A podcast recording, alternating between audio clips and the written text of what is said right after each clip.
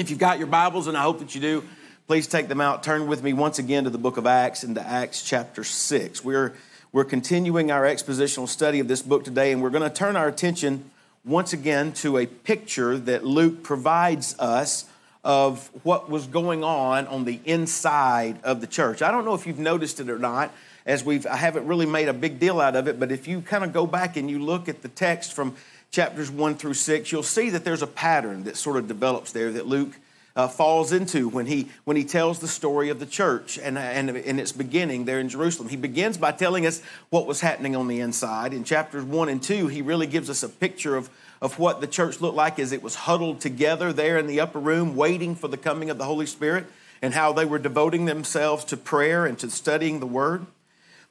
But then once the Holy Spirit came, and on the day of Pentecost, Luke turns our attention to what was happening outside. And he tells us how they went to the streets and began to proclaim the good news of the gospel. He talks about uh, Peter preached his first sermon, and 3,000 souls came to know the Lord. We go on to see how they were ministering. The lame man who had been lame since birth is healed. Peter get, preaches another sermon. Many more come to know faith in Christ. But you'll also recall that in that outside look, that was when Peter and John were arrested and they were taken in and, and, and tried before the Sanhedrin and told never to again preach in the name of Christ. But then Luke turns our attention back to what was happening on the inside of the church because following their arrest and following those threats, he tells us at the end of chapter 4 that the church once again focused his attention on prayer and asking God for the strength and the boldness to continue facing that pressure and those threats of persecution because of their faith in Christ and their responsibility to declare that good news. And in that, in that same inside look is when we are also given a picture of the church sharing with one another. We get that wonderful picture of the example of Barnabas. But we're also told of Ananias and Sapphira and, and what uh, the, the, the, the terrifying story of how God judged them. But then the camera turns back out again, and, and Luke starts telling us about uh, how the apostles were ministering in the temple and how folks from all over Jerusalem and, and, surrounding areas were bringing their sick and bringing their diseased and bringing those that were demon possessed into the temple and into the streets of Jerusalem, and, and how those, those apostles continued to minister to them, but also how the gospel was continuing to be declared and preached. And, and all of this activity didn't go unnoticed, as you might imagine, by the religious leaders. They knew what was happening, and in fact, they arrested all the apostles and brought them before the Sanhedrin. And as we saw last week, they beat them severely and commanded them not to speak or preach in the name of Christ anymore. And that's where we ended up last week, again, with that outside look. What we look at today as we come to Acts chapter 6 is that Luke flips on us once again and turns our attention back to what was occurring on the inside of the church. And this alternating pattern that he's had, he, he brings our attention back to, to the inside and he provides us with a much briefer snapshot today but a necessary one nevertheless. In our text, we're to we're to read about how the growing pains of that first church there in Jerusalem necessitated the selection of seven men to come alongside the apostles in order to serve the needs of this rapidly growing church family. So, with that introduction, begin reading with me there in Acts chapter 6. I'm going to read the first seven verses in your hearing today. Hear the word of God. Now, in those days, when the number of the disciples was multiplying, there arose a complaint against the Hebrews by the Hellenists because their widows were neglected in the daily distribution.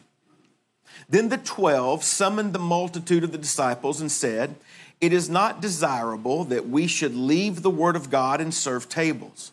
Therefore, brethren, seek out from among you seven men of good reputation full of the Holy Spirit and wisdom, whom we may appoint over this business. But we will give ourselves continually to prayer and to the ministry of the word. And the saying pleased the whole multitude, and they chose Stephen, a man full of faith and of the, and the Holy Spirit, and Philip, and Prochorus, and Nicanor, and Timon, Parmenas, Nicholas, a proselyte from Antioch, whom they set before the apostles. And when they had prayed, they laid hands on them. Then the word of God spread, and the number of the disciples multiplied greatly in Jerusalem, and a great many of the priests were obedient to the faith. Brothers and sisters, this is the word of God. for the people of God. Let's go to the Lord in prayer. Father, we thank you for this day. Thank you for uh, being able to assemble here in this place together as a church family and to open the Word of God and to read it. And now, Father, I pray that you would bless our time of studying it and, and, and Lord, just give us open hearts and open minds. And, and Father, allow your Spirit to work in us.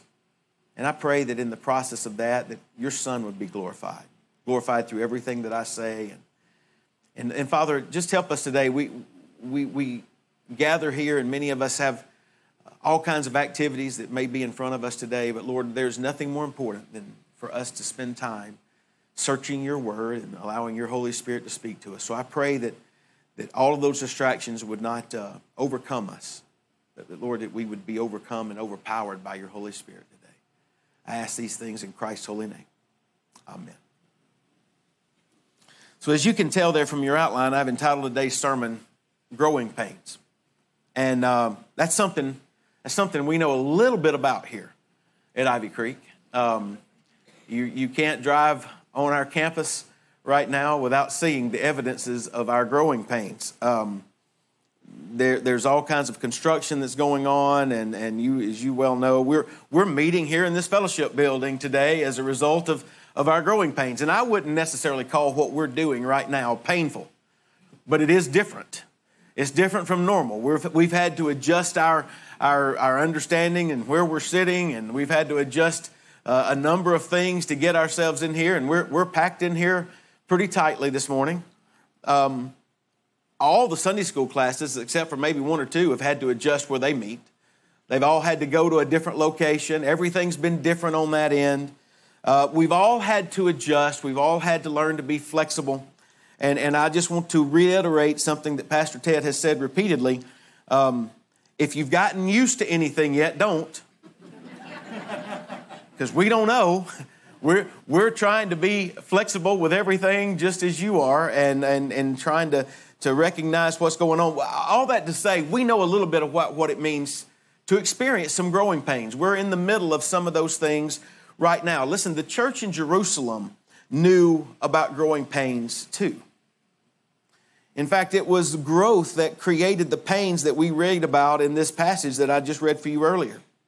In fact, that's how Luke introduces this passage there in verse 1. He says, Now in those days when the number of disciples were multiplying, that just necessarily means they were experiencing growth. And, and so that brings me to the first point, just some hooks that I want us to hang our thoughts on as we move through today. The first, the first word that I've given you today is just this it's the setting of this passage the setting of it. Luke provides us with that inside look and at the church during which it was a time in which the church was growing rapidly. Remember back in chapter 2, Peter preached on the day of Pentecost, and as I mentioned earlier, 3,000 souls came to know the Lord on that day. 3,000. They moved from 120 that were meeting in the upper room to 3,120 in one day. And that growth continued. Later in chapter 4, we read that 5,000 men came to know Christ. And, as, and the growth just steadily continued. In fact, we noted last week that, that Luke eventually stopped counting. He stopped giving us numbers. And he just, he just tells us back in chapter 5, verse 14, that believers were increasingly added to the Lord, multitudes of both men and women. And, and, and scholarship, as it looks back on this, says probably by that period, which many say could have been as much as three or four years by this time, had grown to the point where the church was about 20,000 people there in Jerusalem. Now, what was the cause of that growth? Well, certainly we can say that it was the movement of the Holy Spirit and a display of His power. He was certainly working at, at opening people's hearts and minds to the truth of the gospel of Jesus Christ. But, but we can also confidently say that the Holy Spirit worked through the proclamation of the gospel. I point you back once again to that key verse that I encouraged you to memorize from Acts chapter 1. It, really serves as the outline and it gives us the understanding of uh, the key that unlocks everything that we read about in Acts. It occurs there in Acts chapter 1, verse 8, where Jesus says to his disciples, But you shall receive power when the Holy Spirit has come upon you, and you shall be witnesses to me in Jerusalem and in all Judea and Samaria and to the uttermost parts of the earth. And that verse gives us the key outline to what we've been reading about in this book all the way through. And what it tells us is that the Holy Spirit power that is then coupled with Christ centered preaching produces gospel expansion and growth. That's really the equation that that verse tells us about, and it's what we've been reading about all the way through this book thus far. In fact, the final verse of chapter 5 that we looked at, the last verse that we looked at last week, makes it clear that daily in the temple and in every house they did not cease teaching and preaching Jesus as the Christ. And then on the heels of that verse, we read the first verse of chapter 6. Luke says, Now in those days, when the number of disciples were multiplying. Now, based upon that, just let me offer you what I believe is worth noting from what we've studied in Acts so far. Listen, while there may be many, many ways to draw a crowd, big, big lights, big names, big show, listen, the church of Jesus Christ is only built through people embracing the gospel of Him crucified, resurrected, ascended, and coming again. Amen. People, people do that through repentance of sin and faith in the Lord Jesus Christ. And that is the true building of the church. That is what I pray will continue to happen here at Ivy Creek. It is what Luke says was occurring there at the church in Jerusalem there in the first century. So that's the first hook. It gives us the setting, it tells us the background, it gives us the snapshot of everything that is taking place there in Jerusalem. And then it opens up for us, though, the next point that I want you to see, the next hook on your outline is this it's strife. Strife, you see, growing pains. There we go. See, that's where it comes. In those days, when the number of disciples was multiplying, there arose a complaint against the Hebrews by the Hellenists because their widows were neglected in the daily distribution. Now, let me just say to you, based upon my own personal experience, I am not surprised to read that this large influx of new converts brought about certain practical problems for the church. John Polhill, who has written a, commentary on the book of Acts, he says this in light of the considerable growth that the Jerusalem church community had witnessed, administrative problems naturally developed. Based upon what Luke tells us here, notice this though, there were two primary groups that made up the church there in Jerusalem. There were the Hebrews, those were the Palestinian Jews, those were the ones that primarily spoke Aramaic and, and studied the Old Testament in the original language of the Hebrew. And then you also, though, had the Hellenists. Do you remember when the church began to grow, it, it, grew from people who had come to Jerusalem from all the surrounding areas and many of those had adopted the Greek speaking nature of those areas. They spoke Greek because that was the primary language that was spoken throughout the world at that time. And so they spoke Greek. They used the Septuagint, which was a Greek translation of the Old Testament, as their Bible. And so you had this, this group of, of, of Jews who had come to faith in Christ who were very steeped in their Greek understanding of life. And then you had these Jews who had come to faith in Christ who were very steeped in their own Hebrew way of life. And so, as, as Polhill points out, that continued growth added these new believers, and these differing ethnic groups tended more or less to associate with those with whom they had the most in common. Uh, they associated with those who they shared cultural similarities and cultural backgrounds. And they even maybe kind of distanced themselves from others who kind of they, they, they differed on their linguistic abilities to speak with one another. We would probably say it this way cliques developed. Now, a certain amount of that's to be understood.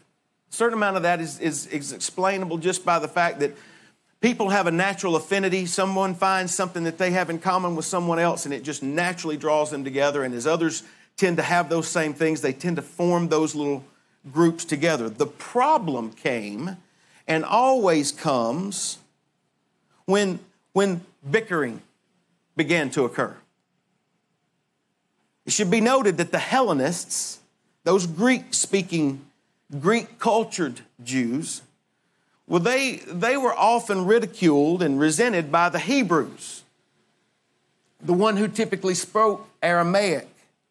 They, they ridiculed those Hellenist Jews because, from their perspective, the Hellenists had adopted another culture rather than being true to their Hebrew identity. So their cultural differences began to create strife. But that strife bubbled over into a full blown conflict when the Greek speaking believers complained that their widows were being deliberately neglected in the daily distrib- distribution of food by those Hebrew speaking Jews. Now, it all probably began with some behind the back whispering. Y'all don't know anything about anything like that ever happening, certainly not in a church. Behind the back whispering and talking and, and things along, you know, uh, you know, they said, and that's how it begins. But eventually that, that just blew up into a full on complaint. And it's, it was a murmuring, it was a grumbling that began to occur. In fact, the, the Greek word that's used there is one of my favorite Greek words. And, and, and I just, I like to use it. It's the word gagusmas. That's what it means to complain. And the reason I love that word is because it sounds exactly like what it, what it is. Just gaguzmas, gaguzmas, gaguzmas, gaguzmas. It's a complaint. It's an arguing against something. It's never used in the scriptures. It's exactly the same word in the Septuagint. It was used to describe what the, what the Hebrews did against Moses when they were out in the desert. They gaguzmas against God. They complained against him. So that's what began to happen here. Now, let me point this out. To point out a problem is not a bad thing. Tony Merida points this out. He says, These Hellenist believers had every right to be bothered by the fact that their widows were being neglected in the distribution of food. They had every reason to bring that up. The problem came when their complaints went past rightly voicing their concern to wrongly assigning motive. See, they could not have known what was the meaning and the reason behind it. They falsely assumed that the reason that their widows were, were lacking during the time of daily distribution was because the Hebrews were doing it intentionally because they didn't like them. Now, understand this there was a problem that was occurring within the church. And we know that there was a problem because the apostles immediately began to address it. Nevertheless, I believe it is unfair of these Hellenists to assume that they knew why the problem came about. The reality is, as the setting of this passage makes clear, the sheer number of widows that needed to be fed had become overwhelming to the apostles. They simply could not keep up. I believe that kind of brings our attention to something that is a, is a, a point of application that's just worth considering. You and I should be careful before we assign motive to someone. It may be fair to recognize a problem, but we must not set ourselves up as judge over someone else's motives unless we have clear proof of that motive. That's what we see happen here. So we've seen the setting. The setting is the church is growing. And, and we've encountered the strife. The church is, is experiencing growing pains. And obviously, the, the apostles had their hands full. They were trying to administrate over something that had grown far beyond their ability to do. Their plate was full, and the pressing need of continuing to share the good news of the gospel with the lost world was, was upon them continually, but they also had this extraordinarily large and growing church for whom they were responsible. And that leads me to the next hook on your outline that I think bubbles up from this text, and it's the word struggle. Struggle. I use the word struggle to describe what we read in verse 2 because it is obvious that the apostles were torn between all of those daily responsibilities that were pulling at them from those various directions. Luke tells us that, that, that the, the 12 were, that summoned the multitude of the church together of the disciples and said, It is not desirable that we should leave the word of God and serve tables. Here's what I mean by struggle. In an attempt to uh, uh, assuage the, the Hellenists and settle the strife that had arisen within the church, the apostles were probably very tempted to solve the problem by devoting more of their time and their energies to the food distribution.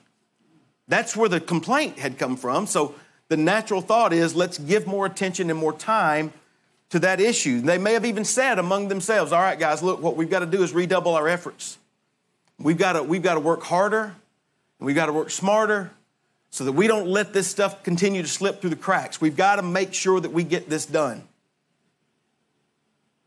But when you read verse 2, you realize that they came to understand that to do that would have required them to pull back from the primary responsibility that they had been called to, and that is to minister to these new converts and minister to the rest of their congregation through prayer and through preaching the word.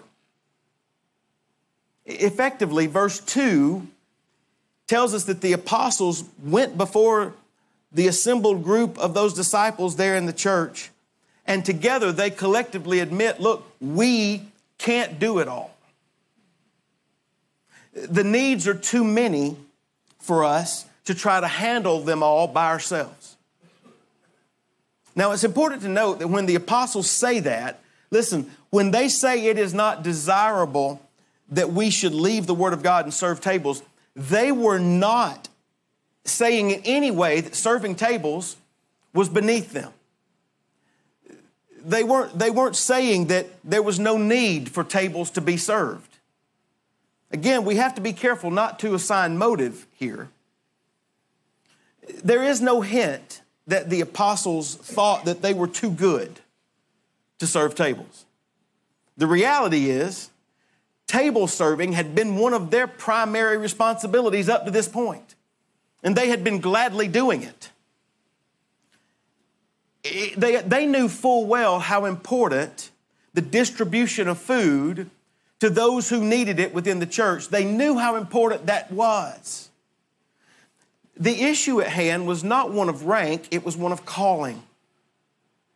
And if the apostles devoted their time and energy to this growing church in areas that they had not been called, well, then the area to which they had been called would suffer. And as a result, the entire church would suffer and would ultimately crumble. Furthermore, we, we also must recognize that the apostles knew that if they only devoted their attention to the area of the ministry to which they were called, namely to prayer and to ministry of the word, but then ignored the social aspect of the church, the food distribution to the widows and those who needed it, then they also recognized the church would suffer and would crumble. The issue came down to priorities. While ministering the word and, and prayer were absolutely necessary, so was the distribution of food to the needy within the church. But the apostles could not do it all by themselves. Attempting to do so meant that something, and likely everything, would end up suffering. So we've seen the setting, we've encountered the strife, the apostles have acknowledged their struggle. And then in verses three and four, we come to the solution. The solution. It comes in two parts. The first is, is what we read there in verse three. The apostles tell the people, therefore, brethren, seek out from among, your, among you seven men of good reputation, full of the Holy Spirit and wisdom, whom we may appoint over this business, over the business of distributing the food to those who need it. The congregation was to seek out seven men who would assume the necessary role of, of ministering to the congregation, of, of serving them. Now, let me point out to you here that the word deacon is not used specifically here in this passage. However, a related form of that word in the Greek is used to describe what these men were to do. They were to diakoneo, That's the Greek verb that means to serve, means to minister. Incidentally, that's the same word that's used to describe what the apostles were to do of the word. They were to be ministers of the word. So, in the first part of this solution, we recognize that this vital part of this ministry, the distribution of food, would now have oversight given to it by this new group of servants, a, group of men who were known to have had a good reputation, uh, full of the Holy Spirit and, and full of wisdom. What, what does that mean? Well, to have a good reputation, that, that really means that they were to be known in the community and they were to be known uh, in the workplace as solid followers of the Lord Jesus Christ. They were to be identified as those who sought to live in obedience to Christ without compromising with the world. Men that others would gladly emulate and follow. They to be full of the Holy Spirit, which means they, they live their lives under the control of the Holy Spirit displaying the fruit of the Spirit in their lives, giving evidence of the Spirit of God leading them in their home life and in their, their business lives. And that would mean men who walked in humility and who understood the grace of God. And they would also be full of wisdom, which obviously means they were to be wise. But I submit to you, you can't really be wise unless you are studied and, and, and, and firmly grounded in the Word of God. So they had to know the Lord intimately through understanding the word that had been given to them thoroughly. They needed to be students of the word who ordered their lives based upon the clear teaching of Scripture, and they were willing to stand on the word of God in leading others. This, this was who the church in Jerusalem, that was what they were to select. These seven were to be selected based upon that criteria, and those would be the ones that would be appointed to distributing the food to those who were in need. And I want you to know what those, those descriptions tell us is that these men, these men were not considered secondary leaders. These, these men were not just backups. They were leaders who were qualified and able to carry on the ministry of the church. These men were called to be deacons. They were called to serve the body of Christ. And that leads to the second part of the solution that the apostles proposed. Having gotten those seven together, we read it there in verse 4. They say, But we will give ourselves continually to prayer and to the ministry of the word. The apostles would remain devoted to that which they had been uniquely called to prayer and to the ministry of the word of God. Now, that's the second time in this one little short passage that the apostles have drawn the congregation's attention to the priority of ministry of the word. The first time was up in verse 2 when they recognized the danger in their being distracted from it. And here they reaffirmed their calling as ministers to it. And the apostles realized that they were not that they were not to be distracted from that which God had uniquely called them to do. And the presentation of the pure gospel was absolutely imperative, not only for the evangelization of the unconverted, but for the continued spiritual growth and discipleship of those who had been converted. Nevertheless, due to the multiplied growth of the early church, there were necessary demands and those needs had to be met. And so, consequently, it was necessary for the creation of this new order of men who would cooperate with the preachers of the word by caring for the, caring for the new conditions that arose from this expanded growth within the church. And so this first organization of deacons was designed to set the apostles free from other necessary demands so that they could continue the ministry of prayer and the word. Then we read in verse 5 how the church responded to the solution. Luke says, and the saying pleased the whole multitude. And so they chose Stephen, and they chose Philip, and Prochorus and Nicanor, and Timon, and Parmenas, and Nicholas. And those were all, incidentally, most would point out that those were typical Hellenists' names. It was the Hellenists who had raised the, the, the, the issue of the problem. These men, primarily, most believe, came from those Hellenist areas and became that first group. So, what that tells us is that the church realized the need, they recognized the reason, and they called these seven men to fill the responsibility. And then verse 7 gives us the results. Notice the last hook on your outline today, it's the summary. The summary. Luke tells us that the word of God spread and the number of disciples multiplied greatly in Jerusalem, and a great many of priests of the priests were obedient to the faith. Now, based upon what Luke tells us here, we can conclude that the widow's needs were cared for, both the Hellenists and the Hebrews.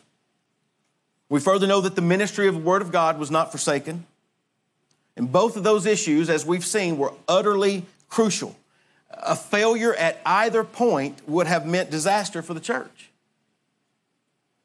So the solution was the diversity of gifts and calling, and it was a new kind of teamwork within the body of Christ.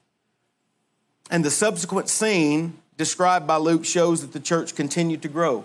You notice how it started with, with, with growth at the verse 1? In verse 7, it tells us that the church continued to grow. It met up with the issue that was at hand. It figured out, based upon how the Lord had led it, how to come to a solution for that. And then the Lord continued to bless the church and it continued to grow. And then don't miss this. These are, these are the kind of things that excite me. Don't miss the last phrase. You might blow right past it, not even think about it. And a great many priests were obedient to the faith. Well, now, what does that mean? Listen, the priests have not been painted in a very good light by Luke, up to this point. In fact, if you go back to chapter 4, verse 1, you will find that it is the priests who were not at all pleased that John and Peter were preaching the gospel. In fact, it was the priests, along with the chief priests, who came and arrested Peter and John and put them in prison. Merida puts it this way they didn't seem very ripe for the harvest back in chapter 4. They hated the apostles' message, they hated Jesus. Yet here, here, many accepted him and became obedient to the faith. What can we attribute that change to? Well, I think it's the same as we mentioned at the beginning the Spirit of God working through the power of the preached Word of God to penetrate the hearts, some of the hardest hearts that they would have encountered. And in the process, these priests undoubtedly saw the way that the church cared for their widows, how they loved one another, and how that love was demonstrated in the way that they worked through the problem that they came across. And as a result, even some of Christ's most heated enemies bowed their knees before him and confessed him as Savior and Lord. What a beautiful look at what was occurring on the inside of the church. It leads me to my sermon in a sentence this morning. It's this Growing pains can become occasions for growth when priorities are safeguarded and ministry is shared. Growing pains can become occasions for growth when priorities are safeguarded and ministry is shared. Now, considering that, there's, there's, there's a direct way in which this passage applies to us here at Ivy Creek. To begin with, as we noted at the beginning, we have experienced tremendous growth. And just as that growth has necessitated for us to uh, construct new buildings and to expand our sanctuary and build the new three story building that's going to be right behind us here, um, just as that has been necessi- necessitated by our growth, the, the pastors and staff and the deacons have recognized that it is necessary for us to expand our deacon body as well to accommodate our numerical growth. As, as many of you know, we, uh, we utilize a deacon family ministry plan here at Ivy Creek. And, and what that means is that when a person or a family joins this church family, um, they're assigned a deacon. A deacon is assigned to them uh, as the be a primary point of contact for them for, for pastoral ministries and, and for help to, to make sure that, that we don't have things fall through the cracks. That doesn't mean that it never happens, but that's the plan is that with our deacon body, we are able to accommodate being able to oversee and, and, and understand all that's happening with our, with our church family.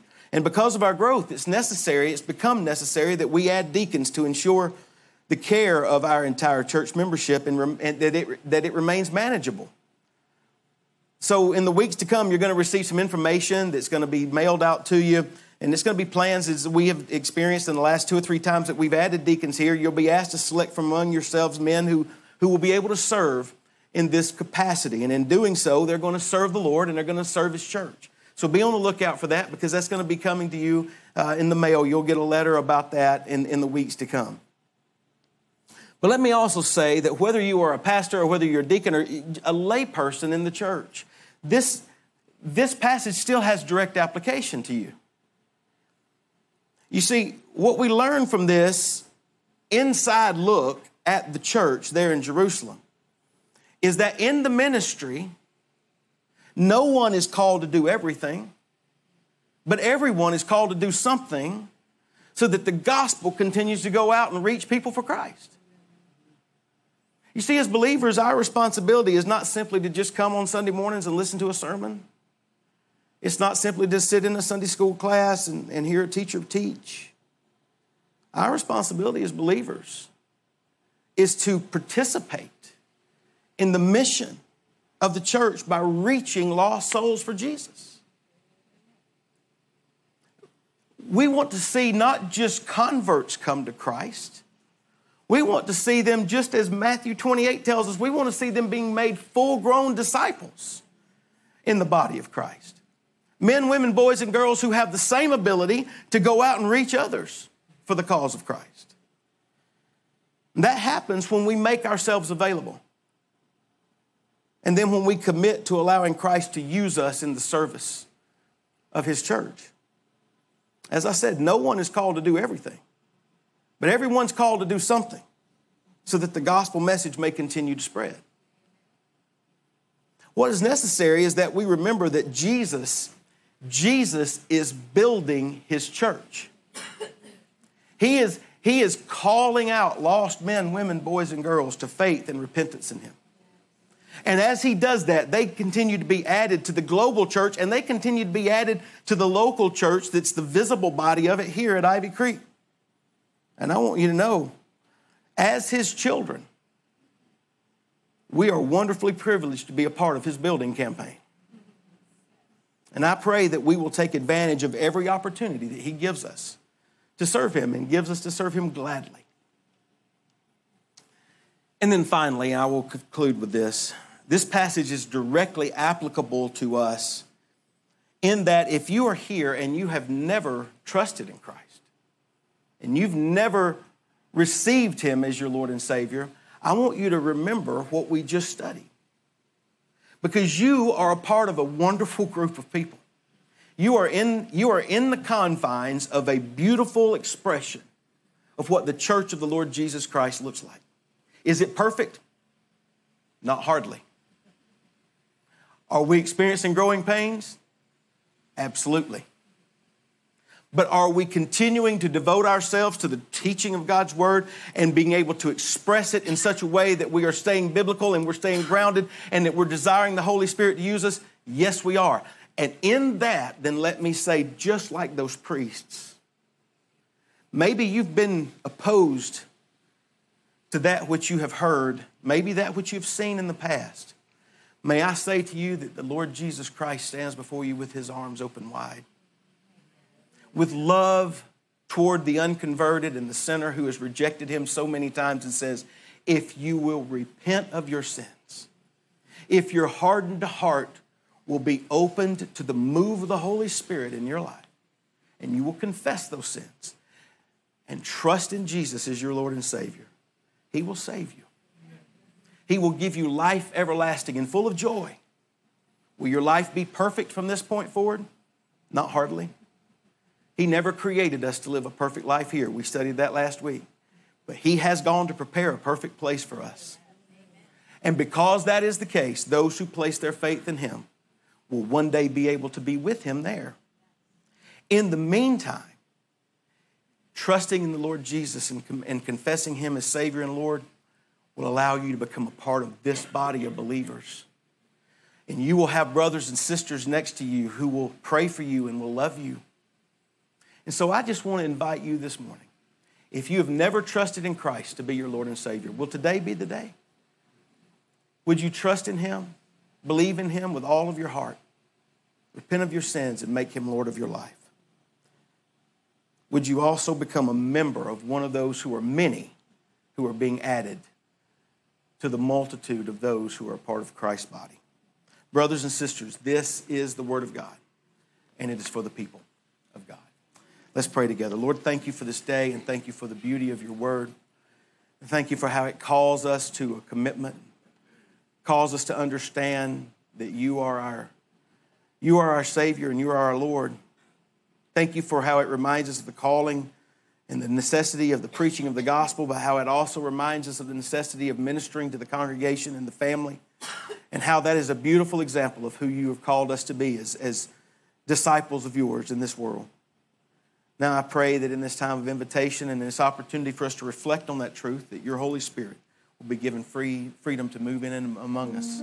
Help us to understand and, and to uh, respond effectively and, and appropriately. I pray these things in Christ's holy name. Amen.